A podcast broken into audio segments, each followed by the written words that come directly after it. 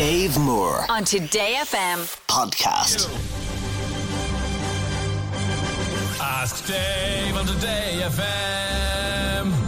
Ask Dave a difficult question. Do I know the answer? Well, probably. And sure, if I don't, I'll Google it there. With Crown Trade, 97% of painters and decorators agree there's no better paint.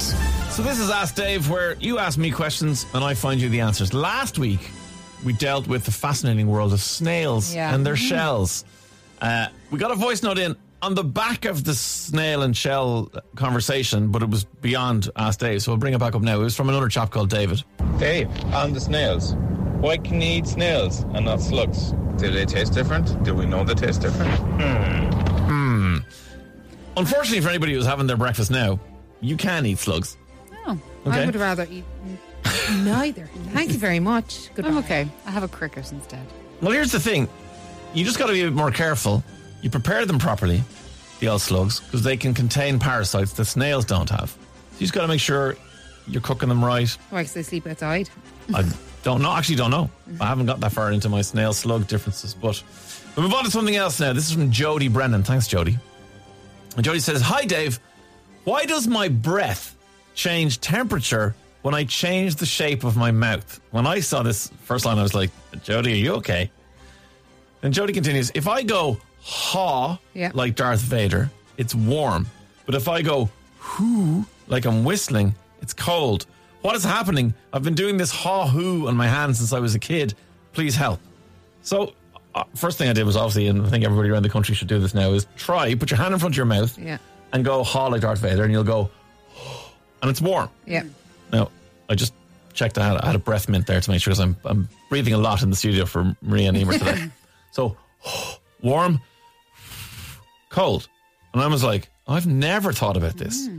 Ha, who, like hot is hot, who is cold. What is happening? So I looked up the science bit. Now, Okay. when I say science bit, I mean I need to employ friends to get me through this. Rachel, Jennifer Aniston, Here comes the science bit. Concentrate. Thank you very much.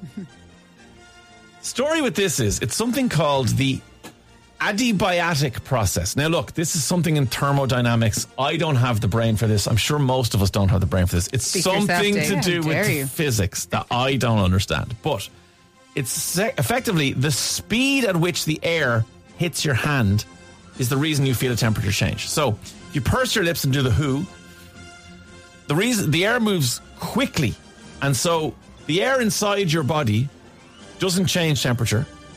When it is exposed to the ambient air, if it's moving quickly, it will suck in a load of the ambient air, which is colder than the inside of you, and then that will become cold on your hand. If it moves slowly, like and it's moving much slower, oh, it doesn't take in as much of the ambient air and it hits your hand and it is hotter. So it's not that your breath is changing temperature, it's when it gets outside of your body and starts to connect with the object, that's when it starts to feel differently. And interestingly, if you change, you can change it by if you make a mouth shape that's halfway between both of them. So Yeah. say the word mm. ho, right? So you're kind of in between ho, right? Mm-hmm.